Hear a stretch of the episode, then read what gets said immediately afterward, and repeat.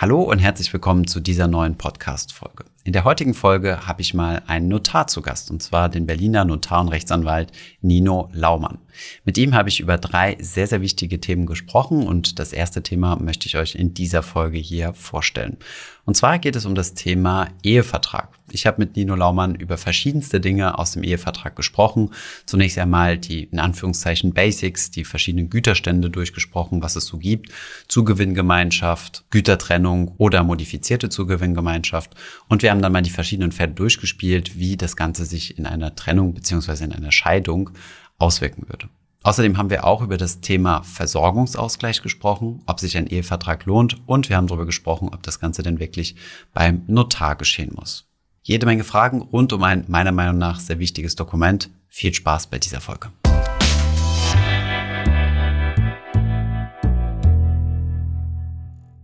Herr Laumann, vielen Dank, dass Sie sich heute die Zeit genommen haben. Das erste Mal, dass wir einen Notar auf unserem Kanal haben. Wir haben uns drei große Themen rausgesucht, die ich Ihnen vorab ja schon geschickt hatte, und wurden da quasi mit Fragen überschüttet. Das heißt, es sind wirklich, glaube ich, so die Dinge, die die meisten Leute bewegen. Und ja, einsteigen würde ich gerne mal mit dem Thema, mit dem einzigen von den drei Themen, mit dem ich mich persönlich schon mal beschäftigt habe, und zwar dem Thema Ehevertrag. Ich habe ja dieses Jahr geheiratet und habe mich dann auch selbst damit auseinandergesetzt. Steigen wir vielleicht direkt einmal ein. Wie sinnvoll ist ein Ehevertrag? Sollte man sowas überhaupt machen? Zunächst mal vielen Dank für die Einladung. Komme ich natürlich gern her. Ja, gern. Freut mich auch, dass wir mal über so Themen reden, die vielleicht der Zielgruppe, die Sie so anpeilen, nicht so wahnsinnig geläufig sind und nicht so unglaublich relevant. Aber gut zu wissen, dass man sich später vielleicht mal erinnert, oder habe ich mal was gehört bei Finanzfluss, da kann ich nochmal nachdenken. Ja, ein Ehevertrag kann natürlich sinnvoll sein. Zwingend ist er nicht, weil es ja ausreichend gesetzliche Regelungen gibt, auch für so eine Ehe- oder Lebenspartnerschaft. Das muss man vielleicht dazu sagen, dass die Lebenspartnerschaft im Grunde genommen die gleichen Regelungen folgt wie eine Ehe. Mhm. Also ein Ehevertrag kann sinnvoll sein, insbesondere wenn Vermögen da ist, was vielleicht geschützt werden muss vor dem Zugriff des anderen Ehepartners, ja, weil es vielleicht aus Familienvermögen kommt. Insbesondere lohnt sich das ist es sinnvoll bei Immobilienbesitz, da macht es durchaus Sinn. Und natürlich für den Unternehmer oder die Unternehmerin, die eben ein Unternehmen betreibt, zu sagen, ich möchte, dass mein Unternehmen später vielleicht fortgeführt werden kann im Falle einer Scheidung und ich nicht gezwungen bin zu verkaufen. Was ist denn, wenn ich Sie haben ja gesagt, es gibt schon gesetzliche Regeln. Was sind diese gesetzlichen Regeln? Also wenn ich keinen Ehevertrag mache, wie stehe ich denn dann da quasi in der Ehe? Also wenn es keinen Ehevertrag gibt, dann gibt es im Grunde genommen nicht so wahnsinnig große Unterschiede, was den Güterstand angeht. Zwar sagt man immer Gütertrennung und Zugewinngemeinschaft, das sind ja die beiden, die sich mehr oder weniger gegenüberstehen. Mhm. Die Zugewinngemeinschaft als gesetzlicher Güterstand und die Gütertrennung als vertragliche Regelung. Mhm. Aber de facto muss man sagen, rein rechtlich betrachtet, also rein von den Vermögen her, sind beide Güterstände identisch. Die Zugewinngemeinschaft, also der gesetzliche Güterstand, ist letztendlich... Vielleicht nochmal ganz kurz, Güterstand, vielleicht sagen Sie mal ganz kurz, was Güterstand ist für diejenigen, die es nicht wissen, also... Weil das, glaube ich, so... Also der Güterstand ist vereinfacht gesagt das Vertragsverhältnis, in dem die Eheleute untereinander stehen. Aha, okay. Ja? Also haben wir eben eine Gütertrennung, dann müssten wir es vertraglich regeln. Oder haben wir die gesetzliche Regelung, nämlich die Zugewinngemeinschaft. Das heißt Gütertrennung, jeder besitzt quasi seine Sachen, Vermögenswerte und so weiter. Und Zugewinngemeinschaft ist... das, was dazu gewonnen wird, also wenn neues Vermögen dazukommt, dann gehört das quasi beiden und müsste im Scheidungsfall voneinander getrennt werden. Nee, ganz so ist es nicht. Das wird auch falsch verstanden. Mhm. Da ist ein großes Missverständnis. Das merkt man immer wieder, wenn man sich mit den Leuten unterhält und fragt, was möchten sie eigentlich und warum? Mhm. Dann begründen die das und dann stellt man fest, sie können wieder gehen, sie brauchen das alles überhaupt nicht eigentlich. Ja. Ja. Gibt natürlich noch viele andere Argumente, warum man es vielleicht auch besser macht. Es ist so, letzten Endes ist die Zugewinngemeinschaft eine Gütertrennung mit Wertausgleich im Scheidungsfall. Aha. Mal etwas vereinfacht ausgedrückt. Ja? Ja. Also an den Vermögensmassen der beiden Ehepartner ändert sich nichts. Mhm. Ja? Was einem gehört, bleibt auch bei einem. Was einer in der Ehe erwirbt, gehört auch nur diesem und bleibt auch bei dem anderen. Also da gibt es keine Vermischung. Mhm. Ja? Eher anders bei einer Errungenschaftsgemeinschaft, wie zum Beispiel in Russland, ja, wo dann eben dann doch alles den beiden Ehepartnern immer gehört. Das haben wir hier nicht.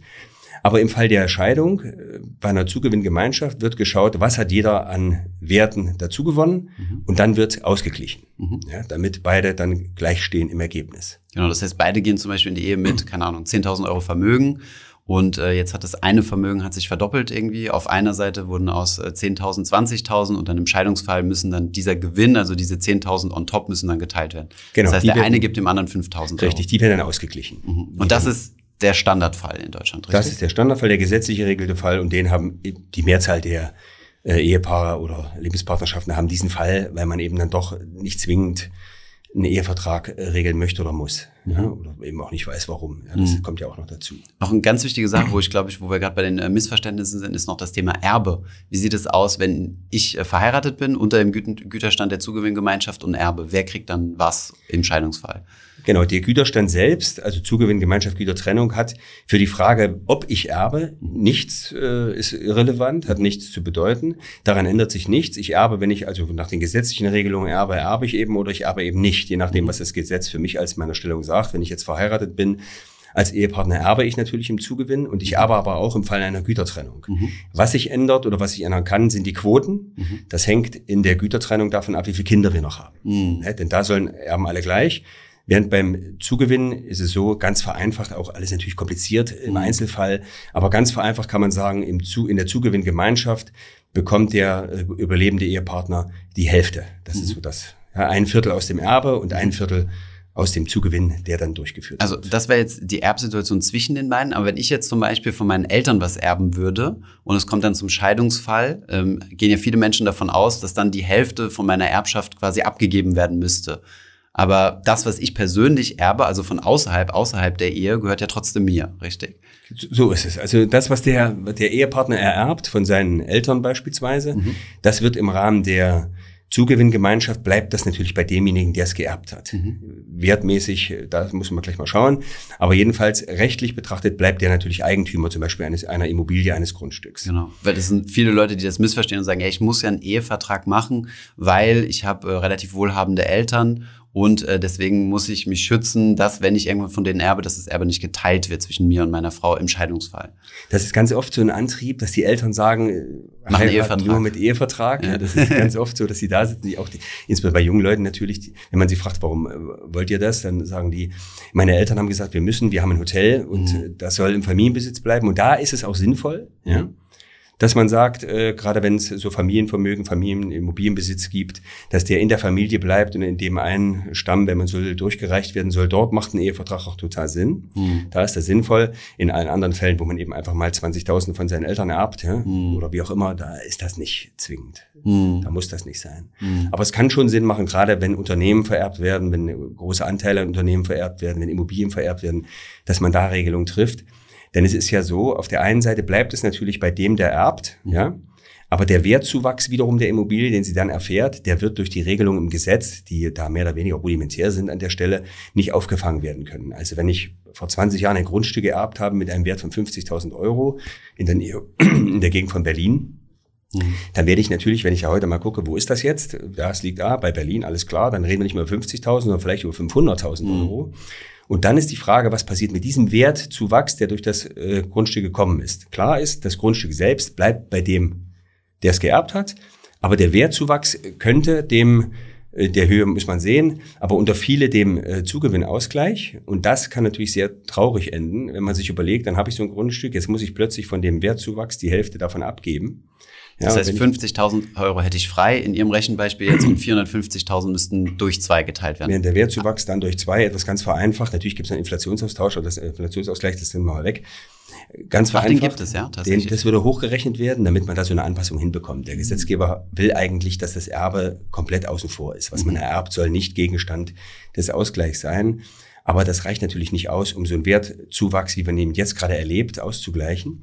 Und da bietet sich natürlich dann ein Vertrag an, ein Ehevertrag. Ja, zu sagen, oh, ich habe ein Grundstück, das könnte ich erben, dann nehme ich das mal aus dem Zugewinnausgleich aus und modifiziere den und sage, das, was ich erbe, soll nicht Gegenstand des Zugewinnausgleichs sein. Dann bin ich safe, dann bleibt es alles so, wie es ist, wird nicht berücksichtigt. Genau.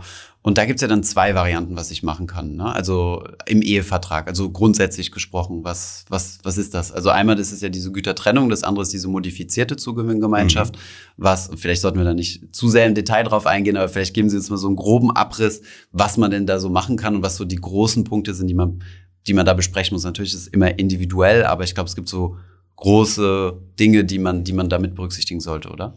Also in so einem Ehevertrag muss man sich mal grundsätzlich überlegen, wie möchte ich mit meinem Lebenspartner, Lebenspartnerin zusammenleben, mit meinem Ehegatten, Ehegattin. Da gibt es eben zwei Möglichkeiten. Ich sage einmal, wir wollen den gesetzlichen Güterstand haben. Okay, ne, wollen wir nicht. Ja, wir möchten am Ende nicht teilen, sondern jeder soll das behalten, was er mit eingebracht hat. Das sowieso. Aber es soll auch keinen Wertausgleich geben. Und wenn ich das grundsätzlich ausschließen will, dann sage ich, mache ich eine Gütertrennung. Ja, da muss ich bedenken, dass das möglicherweise im Erbrecht, was die Quote angeht, für den, der überlebt, etwas schmaler ausfällt, je nachdem, wie viele Kinder da sind. Das ist dann ein Punkt. Und die zweite Variante wäre eben, ich sage, ich möchte die Gütertrennung nicht, das ist mir zu scharf, das Schwert, aber ich möchte schon einige Punkte, die mir wichtig sind, nicht später zum Gegenstand des Zugewinnausgleichs machen. Und dann nehme ich sie eben raus und modifiziere den Zugewinn. Zum Beispiel für den Fall der Scheidung möchte ich, dass das Unternehmen oder die Anteile X oder die Immobilie Y nicht Gegenstand des Zugewinnausgleichs sind. Das sind die Punkte, die man eben beim Güterstand dann regelt. Das heißt, ich kann entweder sagen, es wird nichts geteilt, also jeder hat seine eigene Sache, oder ich kann halt sagen, ich bleibe in dem gesetzlichen Rahmen und schließe dann ein, zwei Dinge aus oder sowas in dieser Richtung. Genau so, so würde man sich das vorstellen. Wie beispielsweise das Unternehmen, aber den Rest halt nicht. Also ich glaube, also Sie sind ja auch viel im Startup-Umfeld unterwegs, wenn ich das richtig verstanden habe, also genau, so in der Firmengründung. Die gründen ja bei uns ganz oft und dann lädt man sowieso, wie sie liquidieren. Und also das ist so ein bisschen so das, ja, von der Trage zur Bahre. So. Und das, was ich so aus dem Venture-Capital-Bereich mitbekomme, ist, dass da in der Regel von Gründern, wenn es mehrere Gründer ist oder grundsätzlich von Gründern verlangt wird, wenn die verheiratet sind, dass die einen Ehevertrag machen. Kriegen Sie das auch so mit? Nur unter dem Hintergrund, um sicherzugehen, dass wenn es zu einer Scheidung kommt, dass dann die Investoren nicht in die Bredouille kommen, dass jetzt auf einmal der Frau Firmen oder dem Mann Firmenanteile zukommen. Ja, und das dann irgendwie für das Unternehmen gefährlich werden könnte. Das ist ein wichtiger Punkt und im Grunde unter zwei Gesichtspunkten. Also zunächst muss man natürlich schauen, wenn ich Gründer bin oder wenn ich Gesellschaftsanteile, Geschäftsanteile bei einer GmbH halte, dann muss ich mal zumindest mal in den Vertrag reinschauen, in diesen Gesellschaftsvertrag, was steht dazu drin? Gibt es da eine Regelung? Und ganz oft ist es gerade in diesem Startup-Bereich, in diesen Gesellschaftsverträgen so, dass dort gewollt ist, das wollen dann insbesondere die Investoren, dass man in der Regel drin ist, dass eben diese Anteile, alles was das Unternehmen betrifft, aus dem Zugewinn, aus der Zugewinngemeinschaft rauskommt, also mit Ehevertrag geregelt ist. Das ist das Minimum. Ja. Und das hat ja im Grunde zwei ganz einfache Gründe. Zum einen möchte man, dass nicht plötzlich ein Dritter damit eintritt und mitmischt, ja, wie Sie so schön geschrieben hatten, oder dass man einfach sagt, ich möchte den Streit aus dem Ehestreit herausbekommen, diese Anteile. Ja. Und im einfachen Hintergrund, wenn ich die Anteile drin habe und ich nehme sie nicht raus, dann sind sie Gegenstand des Zugewinnausgleichs, dann kommen Bewertungsfragen und dann entsteht eine Unruhe, die sich auch aufs Unternehmen auswirkt. Ja. Klar. Und natürlich muss auch derjenige, der einen solchen Vertrag abschließt, einen Gesellschaftsvertrag, der muss auch bedenken, wenn so eine Klausel drin ist, ja, dann muss ich auch so einen Ehevertrag abschließen, ansonsten unterliege ich möglicherweise einer Kündigung und fliege plötzlich aus der Gesellschaft raus. Das heißt, ich muss ohne Ausgleich, also ohne dafür Geld zu kriegen. Meistens, ganz ohne geht's ja nicht, aber schon deutlich geringer als zu den Werten, die es möglicherweise sind. Das heißt, da muss ich auch vorher prüfen, bevor ich heirate, passt das jetzt, ja? Was mache ich? Muss ich es abschließen? Wird oft übersehen. Und hinterher ist das natürlich extrem schwierig, dem Ehepartner zu erzählen, insbesondere nach 5, 6 Jahren, das Unternehmen läuft wie verrückt, dem zu sagen, so, das tut mir total leid, wir müssen das jetzt rausnehmen. Ja? Da hilft dann oftmals nur der Hinweis, guck mal, da steht es im Gesellschaftsvertrag. Und ich habe auch ganz viele Fälle, muss man auch ganz klar sagen, wo die Gesellschafter, Gesellschafterinnen zu mir kommen und sagen, also Herr Laumann, wir müssen in den Gesellschaftsvertrag so eine Klausel aufnehmen, ich gründe jetzt eine GmbH, ich möchte gerne einen Ehevertrag abschließen, aber mein Partner, meine Partnerin möchte nicht und ich möchte die jetzt, ich brauche ein Argument. Dann sage ich, dann nehmen wir das damit rein, da haben wir ein Argument und dann wird das schon. Ja. Und das ist nochmal so ein Schwert, was noch greift. Ansonsten stelle ich fest, dass es eben ganz schwierig ist, Eheverträge abzuschließen, insbesondere nach der Hochzeit, wenn nicht beide das möchten. Ja, das ist also...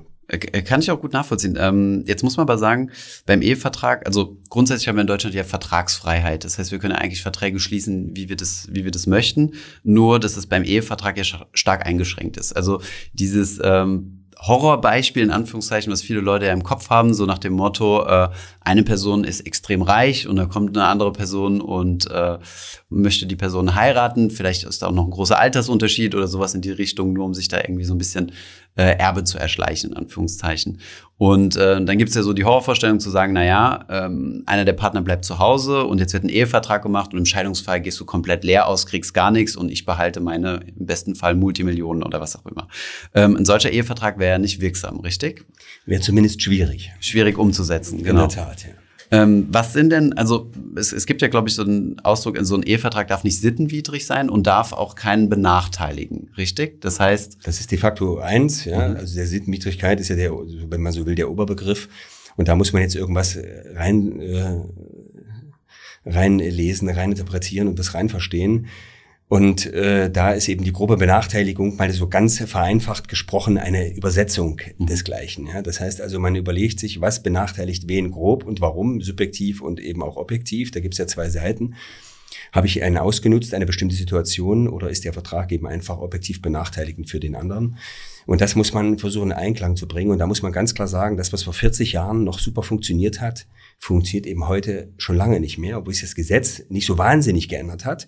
Aber die Rechtsprechung hat sich unglaublich gewandelt. Ja, das war also, was früher, wie gesagt, Totalausschluss, Unternehmer-Ehe. Und das war auch klar, dass der dann eben oder die da dann auch besser stehen muss, weil es ja das Unternehmen ist. Das würde so heute nicht mehr funktionieren, ganz klar. Ja, es gibt eben dann den Kernbereich, was nicht angetastet werden darf, was man auch nicht antasten sollte. Und dann gibt es die weiteren, wenn man so will, einen weitergehenden Bereich. Und da ist es dann schon eher möglich. Aber man muss versuchen, und deswegen ist es auch gut, wenn das der Notar macht, ja, vorbereitet. Man muss versuchen, einen Ausgleich zu finden zwischen allen Interessen. Es darf keiner so wahnsinnig, unglaublich zu kurz kommen. Dann wird's meistens nichts. Genau. Das ist auch so ein bisschen ein Nachteil, den ich festgestellt habe im Ehevertrag, ist, dass an dem Moment, wo er abgeschlossen wird, ist er vielleicht fair und richtig gebaut. Aber es kann ja sein, dass so die Ehe sich entwickelt oder auch die verschiedenen Vorstellungen, die man voneinander hat. Und dass der Ehevertrag auf einmal sehr unfair wird. Beispiel, bei uns im Ehevertrag haben wir zum Beispiel so die Situation festgeschrieben, dass wir beide das Ziel haben, sowohl meine Frau als auch ich, durchgängig zu arbeiten. Also, dass wir vielleicht irgendwie Elternpause oder sowas, aber dass sich jetzt keiner irgendwie Hausfrau oder Hausmann wird. Und das ist so quasi als Situation festgeschrieben. Sollte sich das jetzt ändern, dass jetzt einer von uns beiden zum Beispiel sagt, so, ich mache jetzt 10 Jahre Kinder erziehen oder so, dann würde der Ehevertrag ja auf einmal irgendwie wieder unfair werden, weil da muss es ja irgendeine Art von Ausgleich dafür geben. Also so ein Ehevertrag sollte man ja regelmäßig schon mal nochmal prüfen, ob er noch fair ist, sagen wir es mal so, oder? Das ist gut, dass Sie das ansprechen. Das ist ein wichtiger Aspekt. Also der erste Punkt im Ehevertrag ist, ich stelle mal die derzeitige Lebenssituation dar, vor der im Hintergrund der ist ja Ehevertrag abgeschlossen wird. Ich erlebe ganz oft, dass die Leute mich dann fragen, warum schreiben wir das jetzt alles rein? Und dann sage ich jedes Mal das Gleiche. Wir müssen doch heute feststellen, warum haben Sie diese Regelung damals geschlossen? Wenn Sie in 20 Jahren kommen, dann fragen Sie sich, warum war das eigentlich, wie war das eigentlich? Und dann lesen Sie nach und stellen fest, ach, das war's. Und vor dem Hintergrund habe ich den Ehevertrag gemacht. Und der zweite Aspekt ist, dann muss man schauen, erhält sich das so? Ist das noch zu dem Zeitpunkt, wo es zum Beispiel, dafür ist er ja gemacht, ja, für die Frage der Scheidung. Genau. Ist das zu dem Zeitpunkt noch die Situation, die wir damals vereinbart haben, oder hat sich was geändert? Klassisches Beispiel, haben Sie schon angesprochen, ist das Kind. Beide kommen zu mir, sitzen dort, wir wollen keine Kinder, beide 35. Ich sage, okay, können wir gerne so reinschreiben. Ich glaube es nicht, aber ne? Wie ist es? Irgendwann kommt dann doch überraschend das Kind, freiwillig, nicht freiwillig, wie auch immer es passiert. Ja, dann ist das Kind da und plötzlich stellt man fest, wenn man sie gefragt hat, und wie ist es mit Beruf, wenn Kinder da sind? Wir wollen keine Kinder, aber wenn, dann gehen wir trotzdem bei der Arbeit, nach 6 Wochen geht's in die Kita. Und nun weiß ich, wie das ist. Ich bin selbst sehr früh in die Kita gegangen. Ja, ich komme aus dem Osten, aber da war das so. Aber ich erlebe immer mehr, dass das heute nicht mehr so ist, so zwingend. Ja, und dann sage ich denen das und dann stellen die fest, oh, naja, nee, wir wollen das trotzdem so. Aber tatsächlich, nachher findet was ganz anderes statt. Das Kind geht natürlich nicht mit 8 Wochen in die Kita, die Frau sitzt oder der Mann, nehmen erstmal Elternzeit und dann sitzen die jahrelang zu Hause mit dem Kind, ja. Und dann ist das natürlich ganz klar, hat das Auswirkungen auf den Versorgungsausgleich, sprich auf die Rentenanwartschaften, die man erwirbt, auf Unterhaltsfragen und. Und wenn in dem Zeitpunkt dann eine Trennung kommt und Scheidung, dann wird man sagen können, die Regelungen, die ihr damals getroffen habt, waren für den Fall, wir haben jetzt einen anderen, jetzt muss angepasst werden. Und dann werden eben einige Regelungen so nicht mehr Bestand haben können. Das ist einfach so. Wie würde es denn dann vonstatten gehen? Also angenommen, wir haben jetzt genau diese Situation und auf einmal hat sich einer entschieden, häufig ist es ja die Frau, zu sagen, okay, ich mache jetzt 10 Jahre Kindererziehung oder so, und dann kommt es zur Scheidung. Und man schaut dann in den Ehevertrag und stellt fest, ja Moment, da steht aber drin, ihr wolltet beide arbeiten und wolltet eigentlich keine Kinder haben.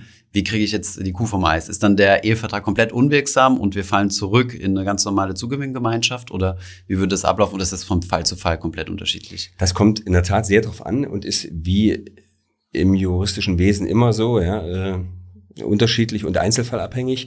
Aber so grundsätzlich kann man sagen, würde man in dem Fall wahrscheinlich die einzelnen Regelungen anpassen. Es müsste dann derjenige seinen Anspruch geltend machen und dann muss man da eine Regelung finden, ja, wie auch immer die gefunden wird, am Schluss durchs Gericht.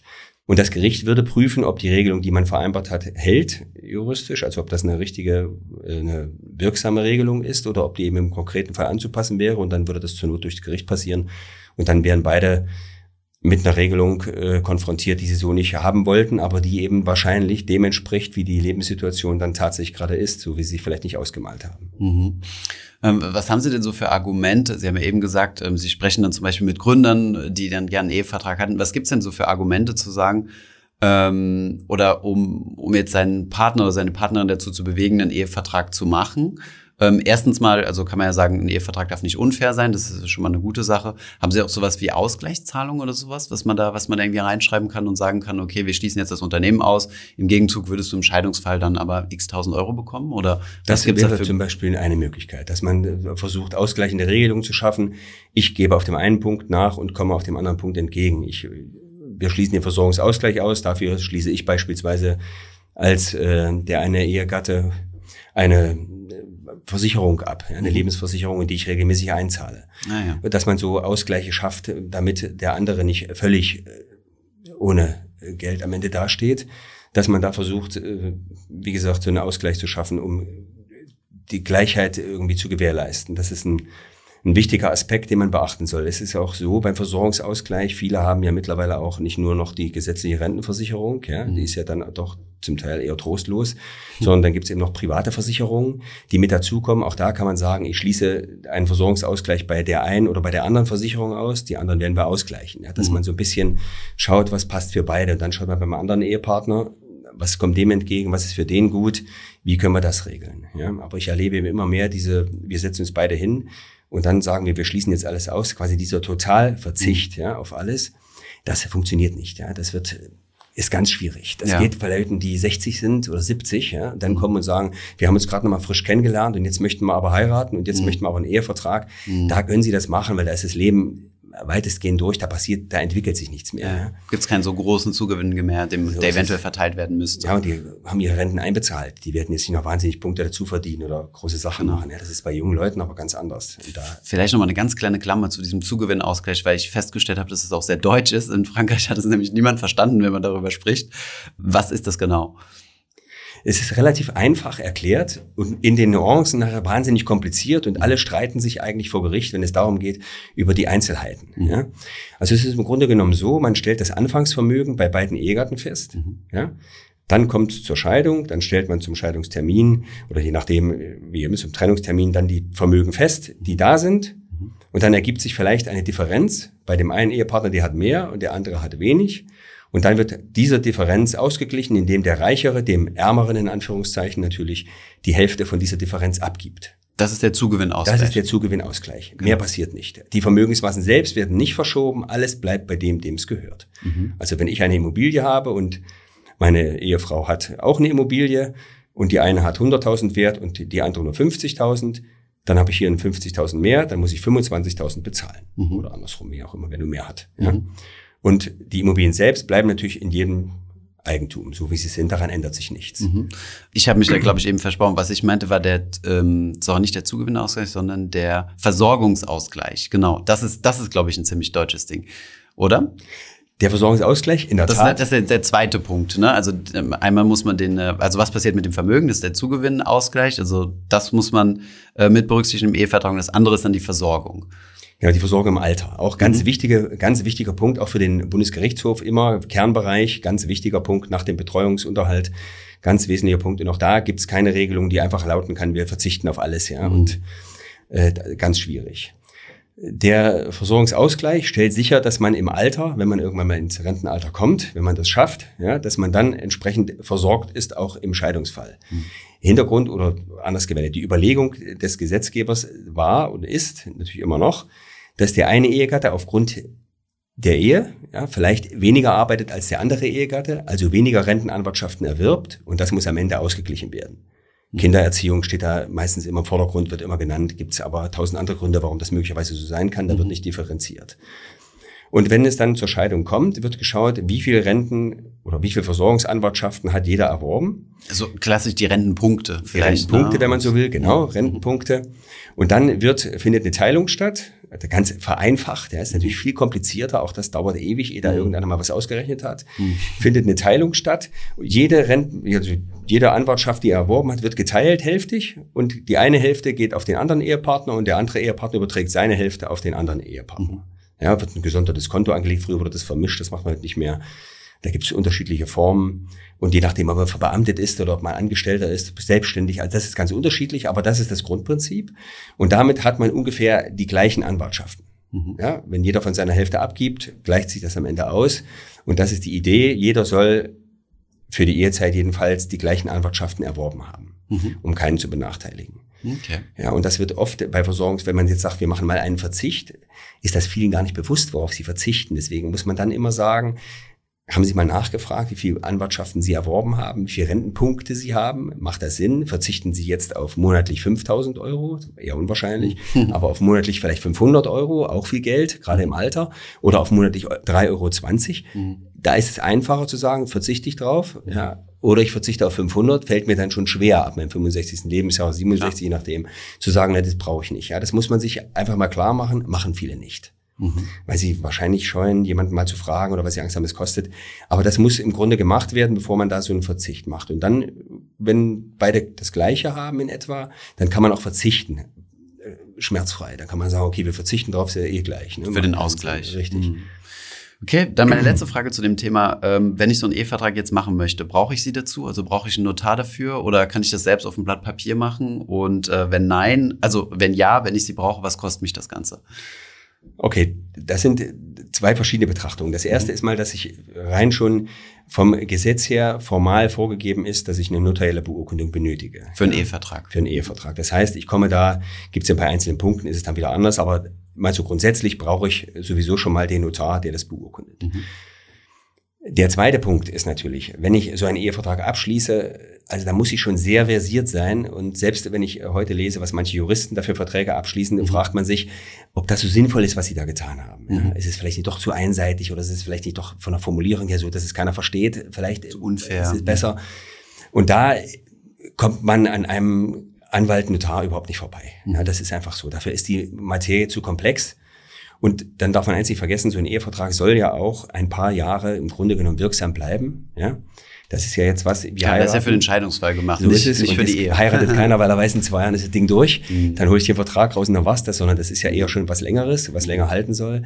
Und da muss man so gewisse Punkte auch bedenken, wie sie sich in der Zukunft entwickeln können. Ja, und das hat man meistens nicht im Blick und da macht es schon Sinn, zumindest mal zum Notar zu gehen.